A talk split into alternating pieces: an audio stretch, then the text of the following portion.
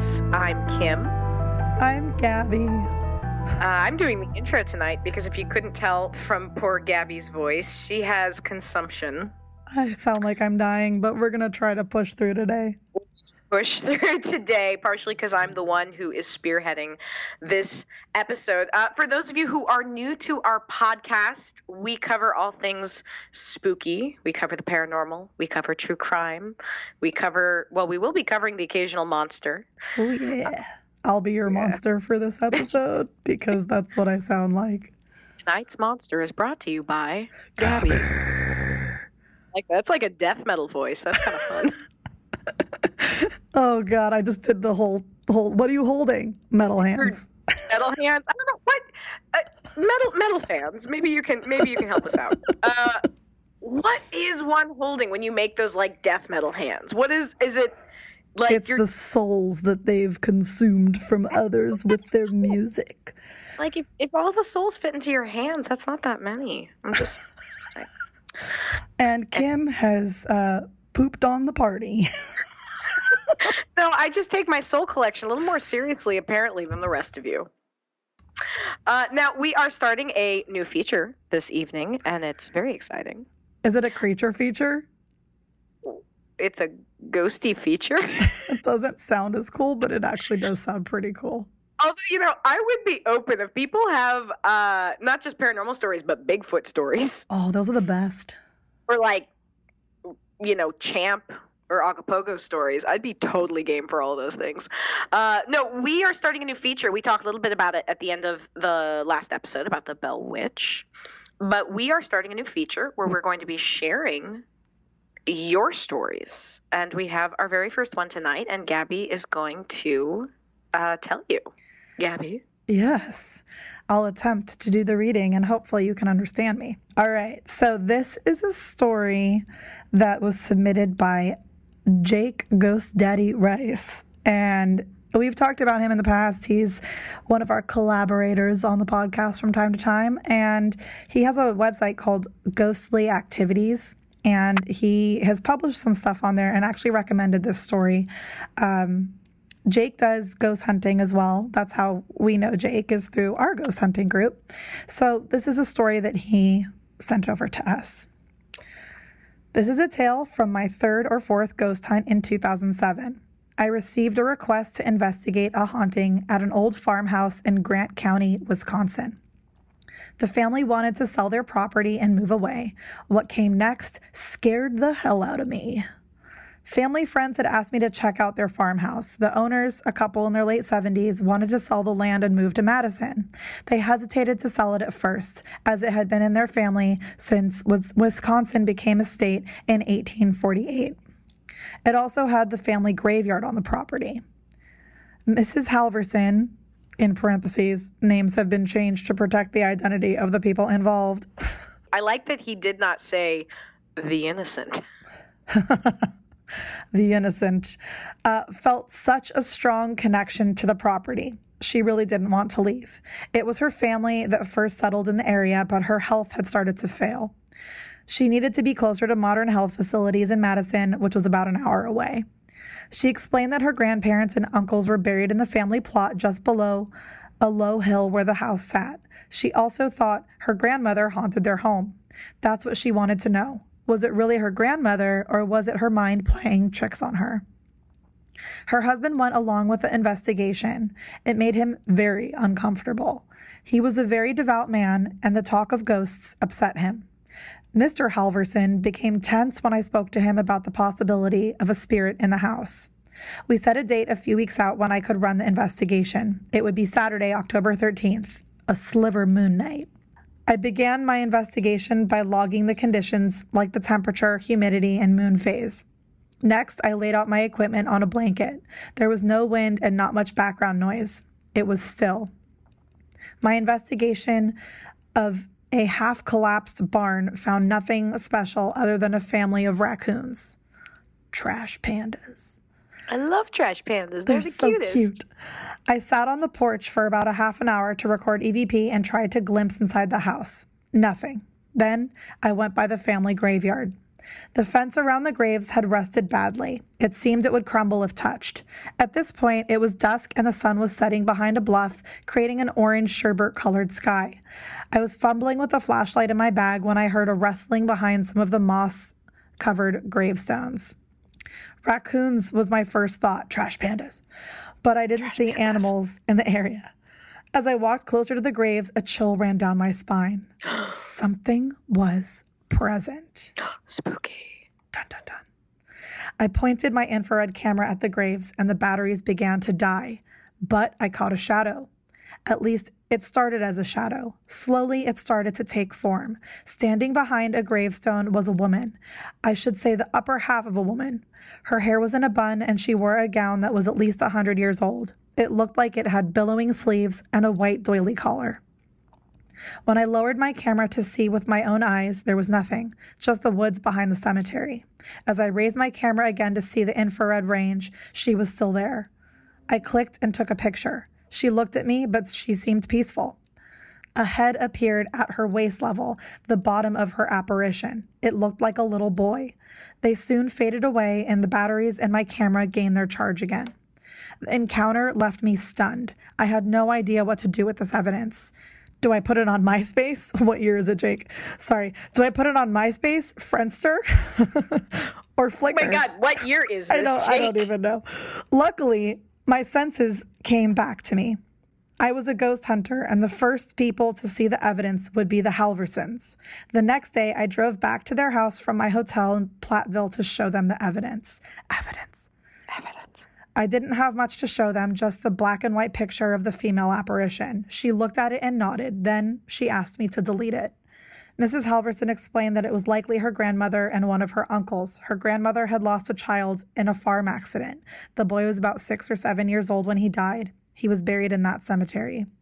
They thanked me for coming out and said they would have their pastor come to the house and clear it of spirits. In the end, they wanted to sell the property, but they couldn't sell a haunted house to a new family. I hear they passed away a few years later.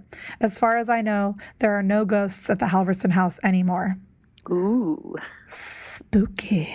Spooky. Thanks, Jake, for your story. And if you again, if you have your own story to share, you can send it to us via Instagram Sure. at uh, Ghoulish Tendencies Podcast.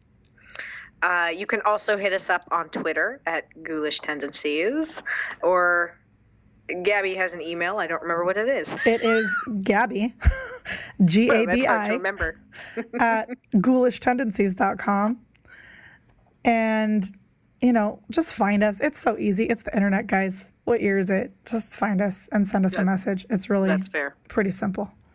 But anywho, oh wow, this voice is just getting worse. It's, it's Um, getting worse the more you talk. I'm sorry. It's fine. I apologize to the listeners that have to hear this, but we just wanted to get you a new episode this week on time. So we got to do we got to do.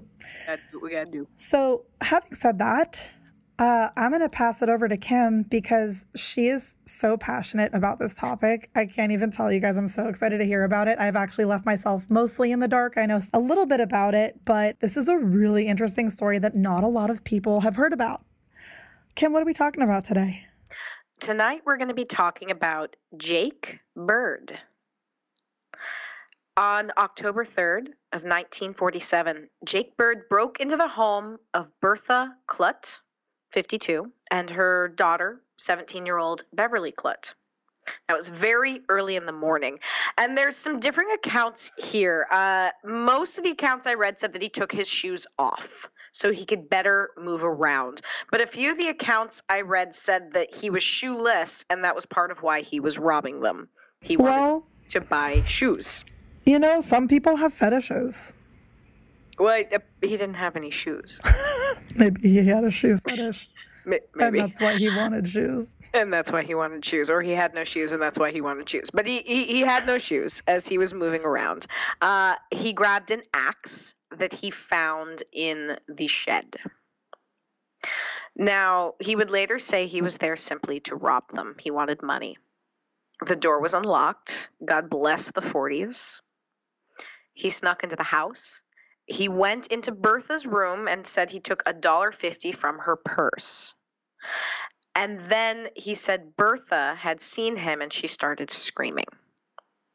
Her screams would bring her daughter, Beverly, down into the kitchen, and these would be the last sounds either Beverly or Bertha ever made. It's about 2:30 in the morning at this point. Two police officers were responding to reports of screams in this Tacoma neighborhood. Now, as they got closer, they saw a barefoot, shoeless African American man running from the back door of the home and running through a picket fence. So they, believing this to be suspicious, they pursued. Now, he went over some more fences. Eventually, he got to one that was too high for him to jump over. He stopped. The police got closer, cornering him, and he pulled out a jackknife. He attacked the officers. He cut one on the hand, stabbed uh, another in the shoulder. So they subdued him and they took him to Tacoma General Hospital to receive treatment for his wounds. He had wounds. This is going to come up later. But he was also covered in blood and brain tissue. Ugh. Yeah. Now, the officers returned to the home where they had seen him leaving from. Beverly and Bertha's home, and they were horrified by what they saw. Uh, the women had been bludgeoned with an axe, hit repeatedly in the head. The axe was left behind at the crime scene. There was evidence to suggest he had attempted to sexually assault Bertha. Oh no. Her yeah, her body was found in a room. It was clad only in her pajama top, and it was sprawled on her bed. Beverly, her daughter, her head was caved in. Yeesh. Now, the attacker would be identified as Jake Bird, a 45 year old or 44. His date of birth is a little bit in question. A transient. Uh, and, you know, honestly, finding details about his early life were challenging. Uh, he was born in Louisiana around the turn of the century, and a lot of the reports I read said Greenwood specifically left home around 1920 and was uh, what they would have called then a hobo, a transient. He traveled around, mostly using the rail, had an extensive criminal record uh, rape, assault, robbery, attempted murder. Now, he gave a full confession right from the get go. Um, his version of events was a little different. He said he was there to rob them. He said that Bertha had woken up and discovered him. He said he only wanted her money and that Beverly attacked him from behind and he was forced to defend himself against her attack by killing her and Bertha with an axe. That sounds a little excessive. I know. I'm like, and also, I'm sorry, you're forced to defend yourself in their home. And it's like, I, I mean, it's two women without any kind of weapons. Yeah, and, and I mean, Bertha's 52, Beverly's about 17. Uh, but uh, that was his defense. uh, he said that he ran from the police and fought them because he was afraid they would shoot him. That's fair. No, that is completely fair. I was like, no, that that That's legit. out. Yeah. That's legit. He was charged in Bertha's death. He was not charged in Beverly's death initially. That's weird. Why? Actually, that was a common tactic at the time. Uh, if you charge someone with one death and they are somehow found innocent, Oh, And they're- yeah, then you can So charge that- them with the other death, right? yeah, that's a little that's a little safety card because uh, you still have you still have Beverly's in the pocket. So if for some reason he's acquitted of Bertha's, you can try again with Beverly. That's so interesting. Uh, they did that a lot back then. Um, in fact, you saw that uh, eh, looking at someone like Ted Bundy. He was actually only charged in a handful of the deaths, and they did them one by one, partially because it was like, well, if one doesn't stick, we've got a crap ton more. We can Seventy-five try million others. Exactly. Uh, so he was charged on October 31st of 1947. He pled not guilty. Trial was scheduled for I love this. The trial was scheduled for November 14th of 1947. Huh. We we talk about the the speedy trial. That actually meant something in the 1940s. That does not mean a whole lot now. If if you murder someone now and you're charged, it's going to be a couple years probably. Uh, they struggled selecting a jury. There was doubt as to whether or not a black man could receive a fair and unbiased trial, that they could find people who could be impartial. And that that was a very legit concern. Uh, but they were able to get a jury together, and the, the trial went quick. It was about a day and a half of testimony. Prosecutors wanted to prove the death was premeditated, because in doing Mm. so, they could ask for the death penalty. They had him leaving the scene, fleeing the scene. He was covered in blood and brain tissue. That's a hard one to justify. I mean, just the blood in itself, like, Oh. But the, the visual, anytime someone, even saying the word brain tissue, we all have a response to that. it makes you kind of sound like a hungry zombie. It does. No, that's a, that's a good, a good way to put it. Uh, they had, his bloody fingerprints are still on the axe, and they had his confession. I mean, that's the biggest thing, right? That's the biggest thing. However, uh, the defense argued the confession was gotten under duress. Oh. And there was something to that. Uh, Tacoma police officer John Hickey, who was one of the officers there at the scene, admitted on the stand that he beat Jake Bird. Oh, no. In fact, he said this is a quote. I regret to say that I lost my temper after returning from the Kludt home and viewing the terribly hacked bodies of the two women. I had asked Bird as we sat in the patrol wagon why he murdered the two women. He said he didn't do it. I asked him who did it then, and he said it was Leroy. Who's Leroy? I asked him. Oh, another Negro around town, Bird replied. You're lying, I replied, and he looked at me with a smug and insolent look.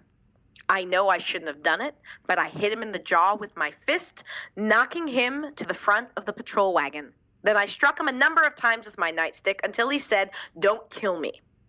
Oh, my God. That brought me to my senses, and we took him to the hospital where a nurse said he wasn't badly hurt. So remember, I Oh. said they'd taken him to the hospital. The injuries. That's why. He had injuries of his own because the police attacked him. Oh, jeez. Yeah. Now, despite the fact that he had been beaten by the police, the confession did go into the record. The jury deliberated for 35 minutes and found him guilty. He was sentenced to the gallows at Walla Walla State Penitentiary, which is the only place in the state of Washington where uh, executions could take place. His execution date was set for January 16th of 1948. So this is again, this is moving at a clip. Now, his attorney, a man named J.W. Selden, he said that he'd done everything he could and wouldn't be appealing. And he was quoted as saying, and this is his attorney, I want to stress it was his attorney. I feel whenever any man 45 years old gets an idea that no lives are safe to anyone except his own, that man is a detriment to society and should be obliterated. Oh, my God. So dramatic. Yeah, yeah, I, it's one of the things I dare say I love about some of these historical cases. As today they sound so dramatic, I feel like they were just more artful in the word choices. when- in that they thought about their word choices. Obliterated. Obliterate. That's a great word. It is. Obliterated. Underused. So the the judge then asks Jake Bird, "Do you have any comments?" And let me tell you, Jake Bird had some comments. Oh, what did Jake Bird have to say? Apparently, he had about twenty minutes worth of comments. Oh, Uh, and he, he did say, and and and this is uh, fair. I was not given no chance to defend myself. My own lawyers just asked you to hang me. oh. He he has a point. Yeah, that's valid. So he talked a lot longer. He talked for a very long time. And then he ended it with All of you who had anything to do with my case will be punished. I am putting the Jake Bird hex on you. Mark my words, you will die before I do. Ooh, dun dun dun. And this would become known as the Jake Bird hex. And part of why I find this utterly fascinating is that when you start to research this case, the vast majority of the things that come up about Jake Bird have to do with his hex. Hmm, that's so interesting. it's really interesting, particularly because this is really only the very start of the story. Oh, shucks. So, in regards to the Jake Bird hex, there was something to it because with, within a year, six of the people involved with the trial had died. Wait, hold on. How did they die? That's a lot of people. It's a lot of people. The judge, uh, Judge Edward D. Hodge, had died. He died of a heart attack. Now, he was said to be in excellent health, but he was an older man. I, he was in his I, I have the ages for a lot of these people. I don't have his age, but he was he was over fifty, I believe. The under sheriff Joseph Karpik, who had uh, helped in the arrest and obtaining a confession, he died of a heart attack again. He was forty six. The next person that died, uh, he was a court clerk. His name was Ray Scott he'd filed transcripts of the Bird case and had handled some of the appeal papers. He was, again, by all reports, very healthy and then had a heart attack. Three for three.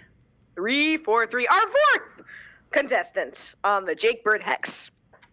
69 years old, the court reporter, George Harrigan, died of, ladies and gentlemen, say it with me, a, a heart, heart attack. We are nerds. uh, the Tacoma detective Lieutenant Sherman Lyons, who'd questioned Jake Bird after the murder. He died of a heart attack. Heart attack. A heart attack. Wow, and that's then, crazy. And then J.W. Selden, his defense attorney, who had said, you know, we should obliterate them who had said, this is another quote, my heart does not beat with sympathy for this man who fixes his life as more important than that of others, died at the age of 76. So that was maybe I mean, less. He's, he's an old dude. Yeah, that one, that one, that one wasn't quite shocking. Wait, but was he a heart attack too? Yeah, so yes, he died of a heart attack. There That's were... so ridiculous.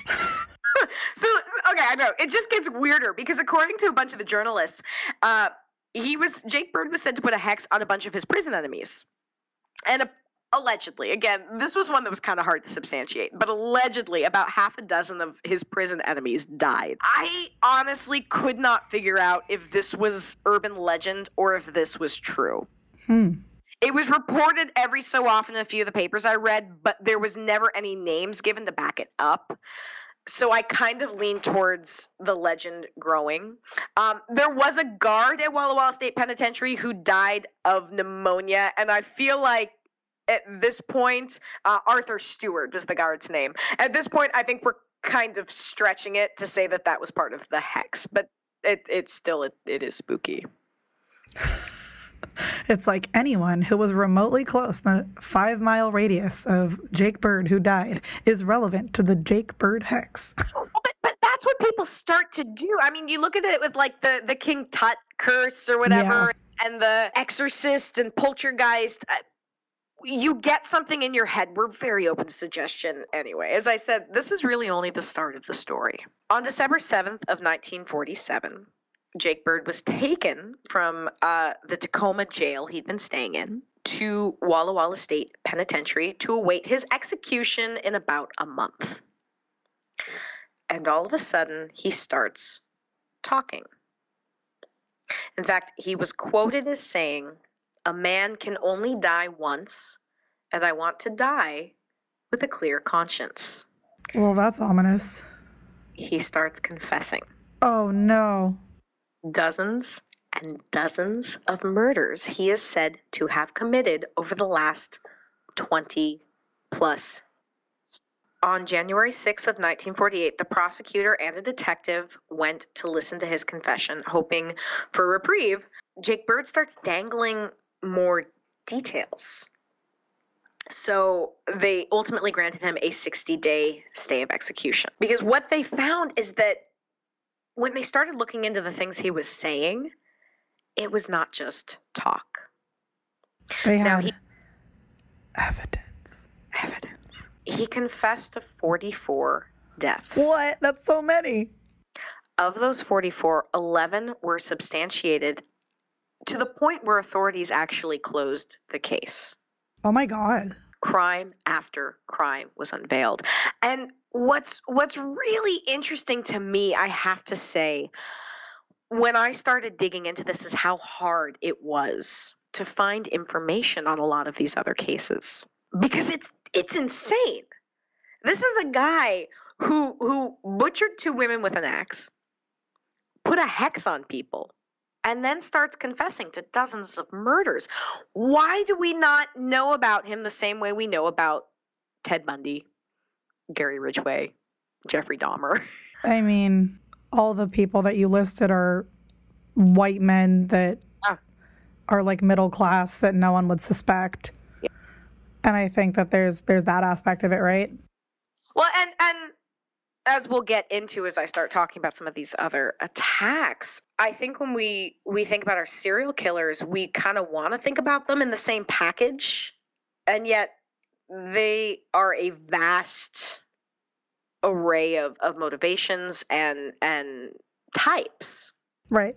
So his first kill, he said, took place in L.A. in 1923. He said he killed an unknown grocer around Central Avenue during a robbery. Uh, he never knew the man's identity, and this is one that they were never able to narrow down. To be fair, 1923, a man being killed in a robbery, that could probably be a lot of different cases. Sure.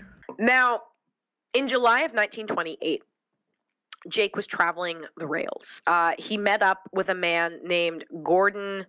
I'm going to mispronounce this last name, Geiger. And oh, I don't know, this name's pretty cool too. James Burwald. Burwald. Say it with me now. Burwald. Burwald hardly knew her. I'm just kidding. That's so dumb. My god. anyway, uh, he's traveling the rails. Met these two guys. The train stopped suddenly in Ashland, Nebraska, and a rail agent came into the car where they were riding, and he told them, like, you know, get out. they started fighting, and Burwald ran away. Bird was struck several times, and uh, Geiger was forcibly thrown from the rail car and he fell between two cars Oh no. and the train started again. Oh no. He was a bit of a mess then, He, huh? uh, he was more than that. Uh, his right leg and left hand were crushed. Ugh. He was rushed to a hospital in nearby Omaha. Uh, a medical student offered him a blood transfusion, and then he passed away on the operating table. Yeesh.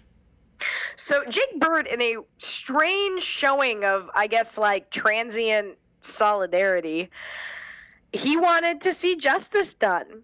So he said he'd remain in the area to testify in court against this rail agent. So they were like, "All right, well, we can offer you free lodging at the jail in okay, this name this is this is name of the week. Wahoo, Nebraska." Woohoo. Ooh. Uh, he declined, saying it was too hot. It Wait, was- what? it was July. It was July. And do you really think they had air conditioning in 1928? So Probably not. probably not. Uh, he chose instead to settle in Omaha nearby and said he was going to seek employment. Well, he was seeking something. Employment does not seem to be one of those things. Uh oh. He was seeking moire. He's seeking some moida. So November 18th of 1928, J.W. Blackman, age 74, was discovered by his son. And his son initially thought that his father was asleep because he was covered with a blanket. But after some time had passed and J.W. had not moved, he grew concerned. He lifted the blanket. He found his father, covered in blood, Oh dead. no. Oh no. His father had been bludgeoned with an axe, apparently while still asleep, and the axe would be found nearby. I see a pattern. Yeah, this man does love his axes and bludgeoning. Uh, on November 19th, Waldo Resso was heading home from work. He lived with his wife Gertrude, their two children, uh, two very young children. They were three years old and nine months old. And Gertrude's sister, Credia, it's another name that I, I, I have to say. Some of these names I have had a little trouble with. Uh, C R E D I A. Credia? Credia? Tomato, tomato. Uh, he got home. He found his wife murdered, his sister in law murdered. Oh They've been no. beat- They'd been beaten. Gertrude appeared to have been strangled as well. Uh, he frantically started looking for his children. He found them miraculously unharmed, but the baby, the nine month old baby, had a bloody handprint on his face. Wait, the baby was dead too? No, baby was alive. He just had a bloody handprint on his face, as though somebody had put their hand on the baby's face. Oh my god, that's so messed up. Yeah. Did he like try to grab the baby by the face with like a bloody hand? Look malicious. In fact, there's been more than one case he has been attributed to where there have been children, mostly infants, left alive. And so almost, I mean, it could have almost been tender. Just, you know, that's really messed up. I mean, To like all of it's sue- pretty messed up. like if he's trying to sue the baby, stop it from crying, and he, his hands are covered in blood because he just murdered two people. Ugh. Now, the the uh, county attorney at the time, County Attorney Beal, he was quoted as saying, "It is without question the foulest murder I have ever come in contact with in my ten years as prosecutor in Douglas County." Damn. Now, November twentieth. So you see a little a little pattern because we have the eighteenth, nineteenth, and now the twentieth. Mr. and Mrs. Stribling were attacked about 3 a.m. Mr. Stribling suffered skull fractures from being struck, and he was near death. Mrs. Stribling was also struck in the face, but did not have quite as severe injuries. And reportedly, she begged the attacker for an hour to spare her one year old child. Oh man. She would be taken with him. Uh, there's some different accounts. Some of them say he carried her, some say he forced her to walk.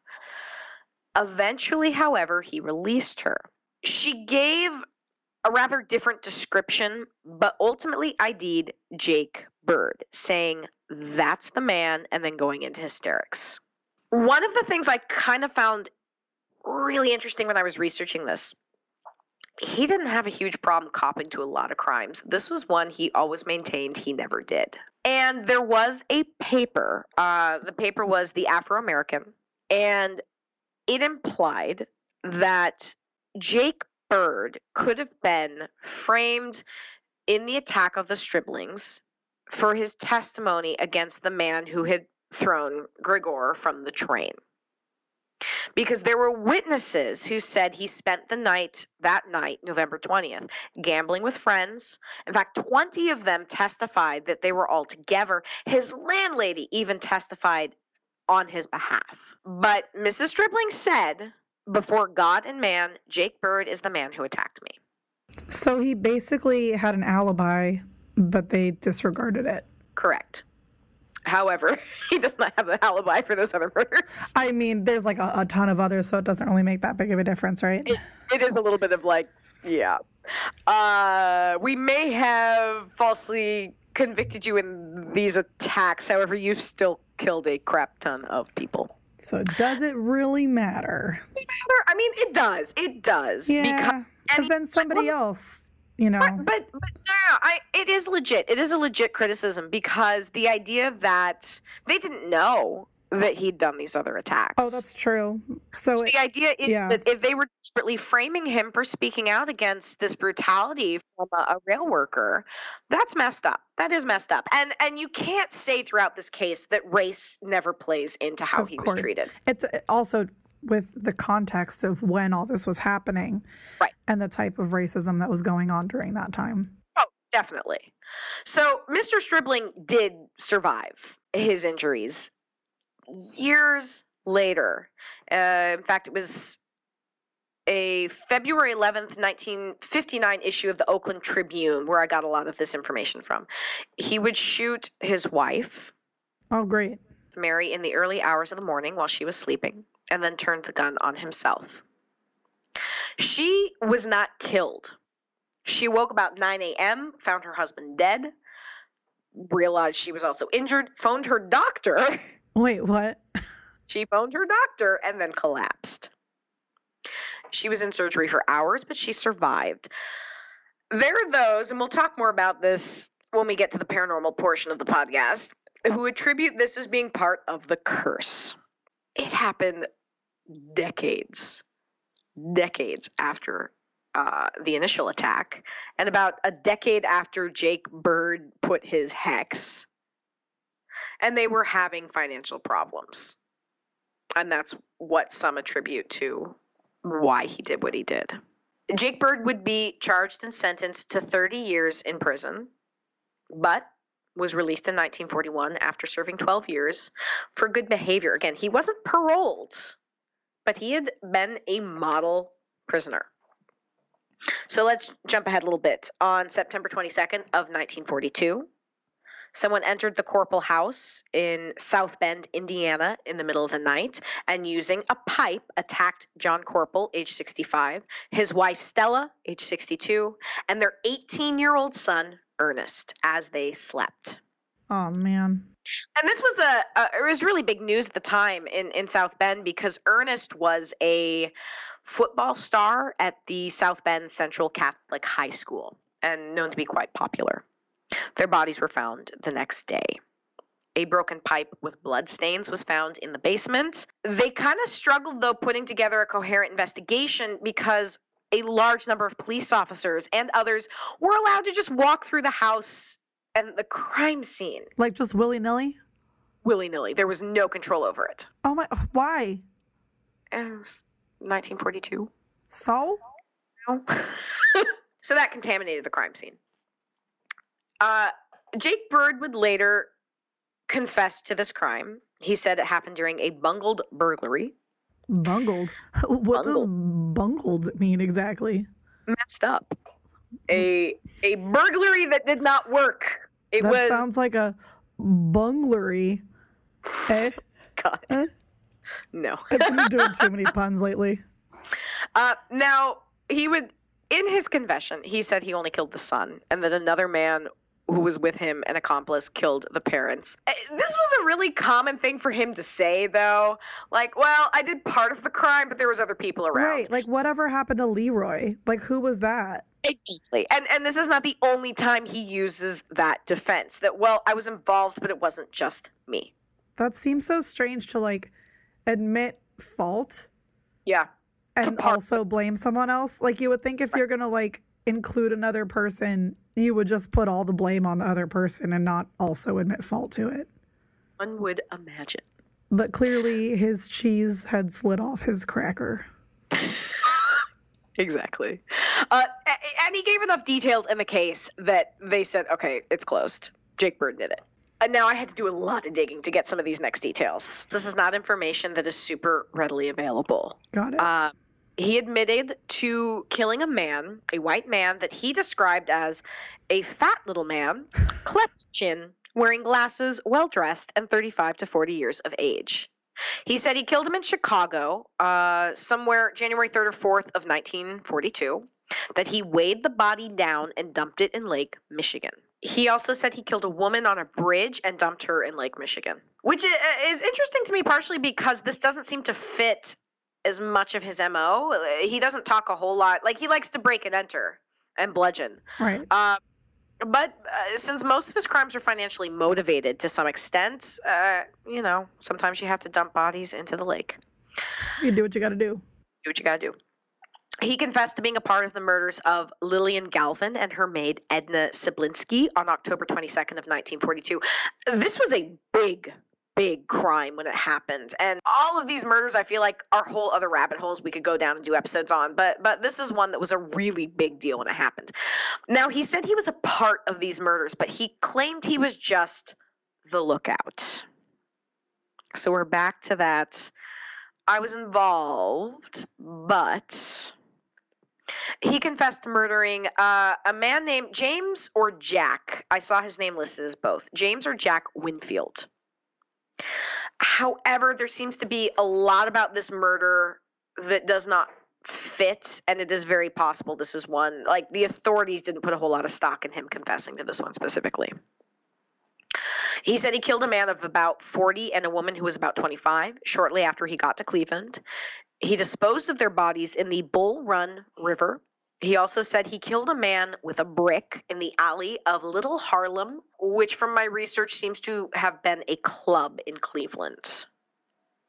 Wait, like killed with a club or at a club? At a, uh, the alleyway of a club. So Little Harlem was a club in Cleveland, Oh, and he killed this man in the alleyway of this club using a brick. He confessed to murdering Ada Fulkerson, age 36, on June 24th of 1942 in Highland Park, Illinois. He dragged her uh, blocks, he choked her, and then beat her with a rock. In September of 1942, he said he killed a man in Hell's Kitchen, New York. On October 2nd of 1947, the body of 81-year-old Marie Manners was found in her Pueblo, Colorado home. Now, at the time her body was found, they believed she'd been dead several days. She was clad in her nightgown. She was found in the dining room in a pool of blood with a deep cut on her head. There were signs that her body had been dragged around the house, and her purse was found in a pan of water in the sink. What? Oh. However, they would initially rule the death accidental. Uh, authorities thinking she'd probably fallen and struck her head because, you know, old. but Jake Bird had her on his list of victims that he confessed to killing. And again, he'd broken in trying to rob her.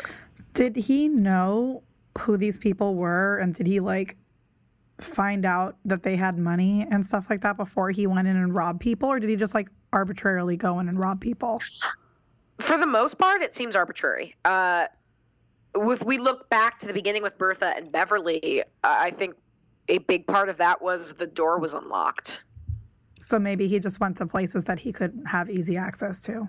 Exactly. And he said the only reason he ended up killing them was because they woke up. And that does seem to be a thread in a number of these. But then uh, you look at the, like, J.W. Blackman, who had been asleep and he decided to bludgeon him anyway. So he's an, Jake Bird's an interesting case because you've got the financial motivation, but this is not a man who doesn't. Like it's not just financial. You you enjoy it a little bit if you keep doing it this much. Yeah, like I feel like there's some like mentally unstable Oh, aspects of this dude. Definitely. So uh, he confessed to killing an unnamed man on October 6th of 1947 in Ogden, Utah. I actually wonder if this could have been a man named Lee Walker. Lee Walker was killed in his sleep on October 4th in Ogden, Utah. Uh, Walker was struck several times with an axe and stabbed. Hmm. It is also though possible that Lee Walker is a separate person. Again, as we saw, he does like to do night after night attacks. He confessed to three killings that he described as too painful to discuss in Wisconsin, New Jersey, and Illinois. He would admit to killing eight-year-old Harvey Boyd, and, oh and no. well, but he- again, this one is one that is is probably a lie, and here's why. Harvey Boyd disappeared on July 1st of 1928. His body was found about a month later on August 2nd. This was Omaha, so yes, in terms of a timeline, it does match where he was. But a man named Clarence Luckhart was arrested for the murder. Jake Bird had served time with him and was apparently friends with him. And there was a lot of evidence against Clarence Luckhart. This is a whole other case to go down the rabbit hole for because there's some really interesting details to it. Uh, and Clarence Luckhart had confessed. So it is commonly believed that he was just trying to cover for his friend at that point. I mean, he has nothing to lose. Right. He's going to, he's on death row. Yeah, sure. Let's add this eight year old into the mix. I killed him. Maybe my friend will get out of jail. and so like at this point he just didn't care. Yeah, he's just confessing. so, even though he confessed to dozens and dozens of murders, there's 11 that were able to be closed based on the information he gave. And obviously, again, some of what he was saying was not true, which did not help when they were kind of trying to dig through and figure out what was true and what wasn't. Right. He continued to appeal, and law enforcement in other states, they were begging the state of Washington to do another stay of execution. In fact, there was a telegram that was sent from the governor of Illinois on behalf of the police chief in Evanston. And the telegram said, I urge you to stay the execution of Jake Bird to permit investigation of his confessions of the murder of two Evanston women. They did not care. They moved forward with his execution. And what's really funny to me is I I found a newspaper. It was the Lansing State Journal from Lansing, Michigan, and it it actually talked about how successful he was. In fact, the the quote is Jake Bird's success and delaying his punishment will be deplored by some as evidence of the slowness at which the wheels of justice sometimes turn. I mean, amen. That still happens now.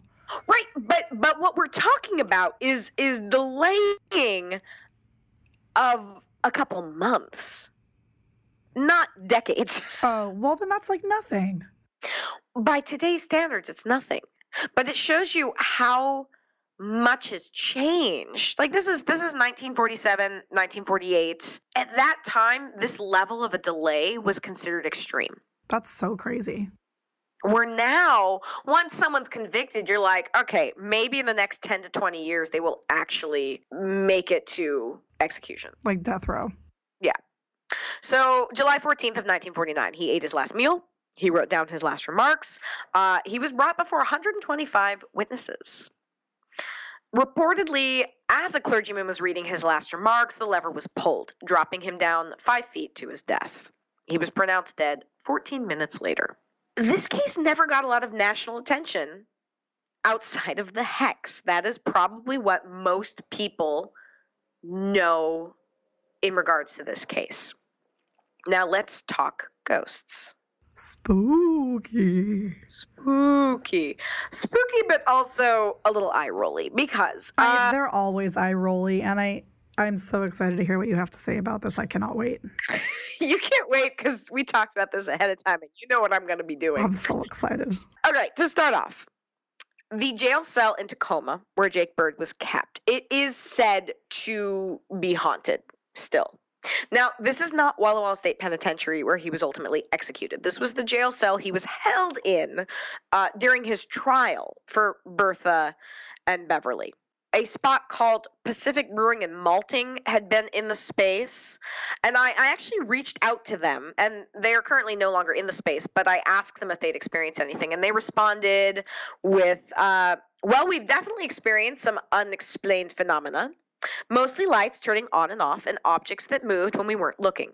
Jail cells connect the brewery to Old City Hall, so there is a ghost. It is certainly possible that it is the spirit of a former prisoner. Wait, but why would he haunt that jail versus where he was put to death? Keep that question in mind for yourself. Because there's another prison supposedly haunted by Jake Bird. Wait, can he be in multiple places all at once? If Ghost Adventures is to be believed. oh, here it is. I'm so excited. I can't wait. I'm, I'm gonna try to restrain myself a little bit. Hey um, guys, I have to just give a premise. Kim hates Ghost Adventures more than like, oh, she hates a lot of things, but she really hates Ghost Adventures so much. My there you go.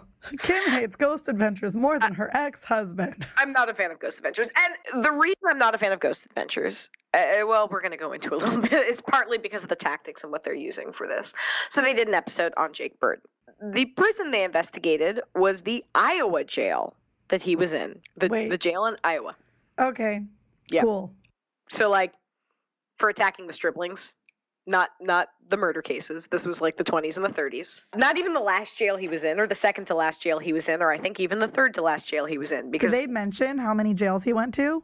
No, of course not. Why would they? Uh, you know, to make themselves sound more relevant. so less relevant. They did an episode because Jake Bird's spirit supposedly haunts this jail. And and this kind of brings me back to a fundamental problem I have with attaching an identity to a lot of locations. Because at this point, we have Jake Bird in a couple different spots. Right. Now, going in, they did get some strange EMF activity. And I, I don't want to say that this jail is not haunted. It is a jail. Jails are often haunted. It's like a hospital. It's like a hospital. It's anywhere that's had large streams of people coming through. Hotels, hospitals, Hotels. what have you. Theaters. Right. You got a lot of people coming through. You have a lot of energy. You have a lot of activity. That, fine. But I, I feel like it is a stretch to automatically assume that the haunting we are experiencing is one notorious prisoner. Right. Like, how do you know? Well, exactly. So, EMF activity, fine.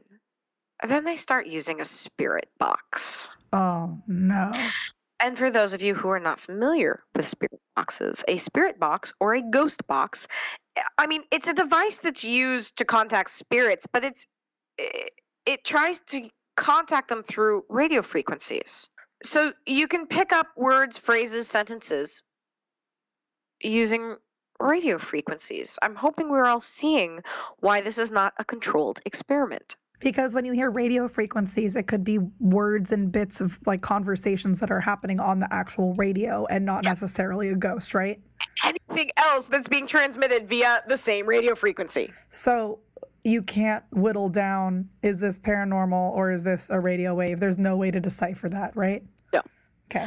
Just Uh, to clear the air with listeners, I just think that there's a lot of misconception with ghost boxes in general. So it is possible they lost me around this point, and I I may have started uh, yelling things and laughing a lot. And Um, posting angry posts on Facebook that I commented to. there were one or two angry posts to Facebook, mostly because I was resenting that I was having to watch this episode. But I my due diligence when I research.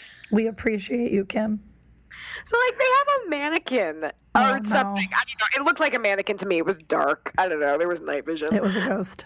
It was a ghost, and they're they're talking to it. It's like holding an axe. Oh And they're using a spirit box and they're like trying to antagonize it and being like, why'd you do it? And you did a hex and you murdered people. And I, it was, I, listen, like, he talked about the striblings and and he talked about the shootings and he's like you made him kill himself and shoot his wife and it was part of the hex and i i just lost it at that point i was laughing a lot and going back to the striblings is it possible that that Mr. Stribling's attack on his wife, year, not even years, decades later, were somehow influenced by his early attack. Yeah, he could have sustained brain damage. He could have had his personality affected. He could have been depressed. He could have had PTSD.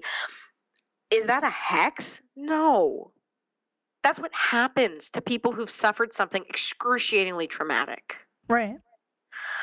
And I feel like you are diminishing that when you start saying what what is a tragedy? Like this is a man who was brutally attacked and then later went on to shoot his wife and kill himself. And by blaming it on a hex, and maybe this is me being Scully. No, I think it's it's legit though because I and this kind of goes back to even it's relevant to our last episode too, like where there's people that believe a story versus like truth. Or Yes. when they didn't know context like we know context now based on scientific developments, you know, like or how I, I think the biggest thing is PTSD was only discovered when, you know what I mean? And like Yeah. labeled as PTSD when. And no one really knew why it was a thing or why people acted a certain way. Yeah. But to label it as a hex was the easiest label to put on it. But it's it's the fact that this was a rec- a fairly recently done episode, I believe, uh, and and you can find the full listings of Oh, our, well, our yeah. sources, obviously, on our website, Right. uh, in our episode notes. But and and go and watch the episode. I just feel like we are way past the point where we should be saying this kind of thing. Oh, for sure. And and this is why, for those of you at home that wonder why I don't have a lot of respect for Ghost Adventures, because I, I try in general to be respectful of people's beliefs. I may not believe in ghost or spirit boxes, but if you do, fair enough. However, this kind of attitude is damaging. For sure. I think it's I think it's damaging and I think it diminishes the real story and the truth and the facts and the evidence. Do you know what episode it was? Ghost Adventure Serial Killer Spirits, Season 19, Episode 3. Wasn't it about a different killer? Well, they did a series. This is why it's Episode 3 of. They did one for Bundy, they did one Right. for They did one for Gacy, didn't they? Gacy, I think, and then they did one for Jake Bird. So this was the third in the series Got of uh, serial killer haunted spaces. If there was more after I turned it off because I I saw what I needed to see, and as soon as it was possible for me to turn it off, I did. Um, like he put on a gas mask, Gabby. He put on a I know. gas mask. Oh no, it's like a ventilator. He like always wears it because he has a hard time breathing. He said the air was getting sucked out of the room. And then I think I blacked out from rage. So I I don't know. I don't know what happened after that. Uh, I as soon as the gas mask or whatever that whatever it is, as you can tell, I don't watch the show regularly. Kim does not care. I there's a an I mm, I don't care. There we go. That's a better way to say it. Um, I I just get a little.